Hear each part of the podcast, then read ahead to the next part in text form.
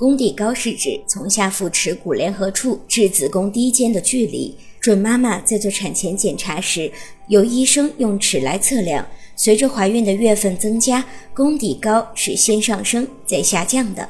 宫底高的变化跟准妈妈的腹中胎儿的发育情况有着密切的联系。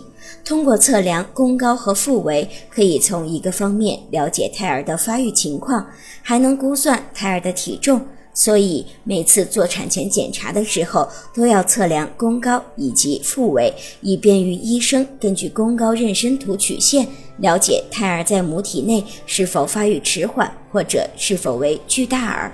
如果您在备孕、怀孕到分娩的过程中遇到任何问题，欢迎通过十月呵护微信公众账号告诉我们，这里会有三甲医院妇产科医生为您解答。十月呵护，期待与您下期见面。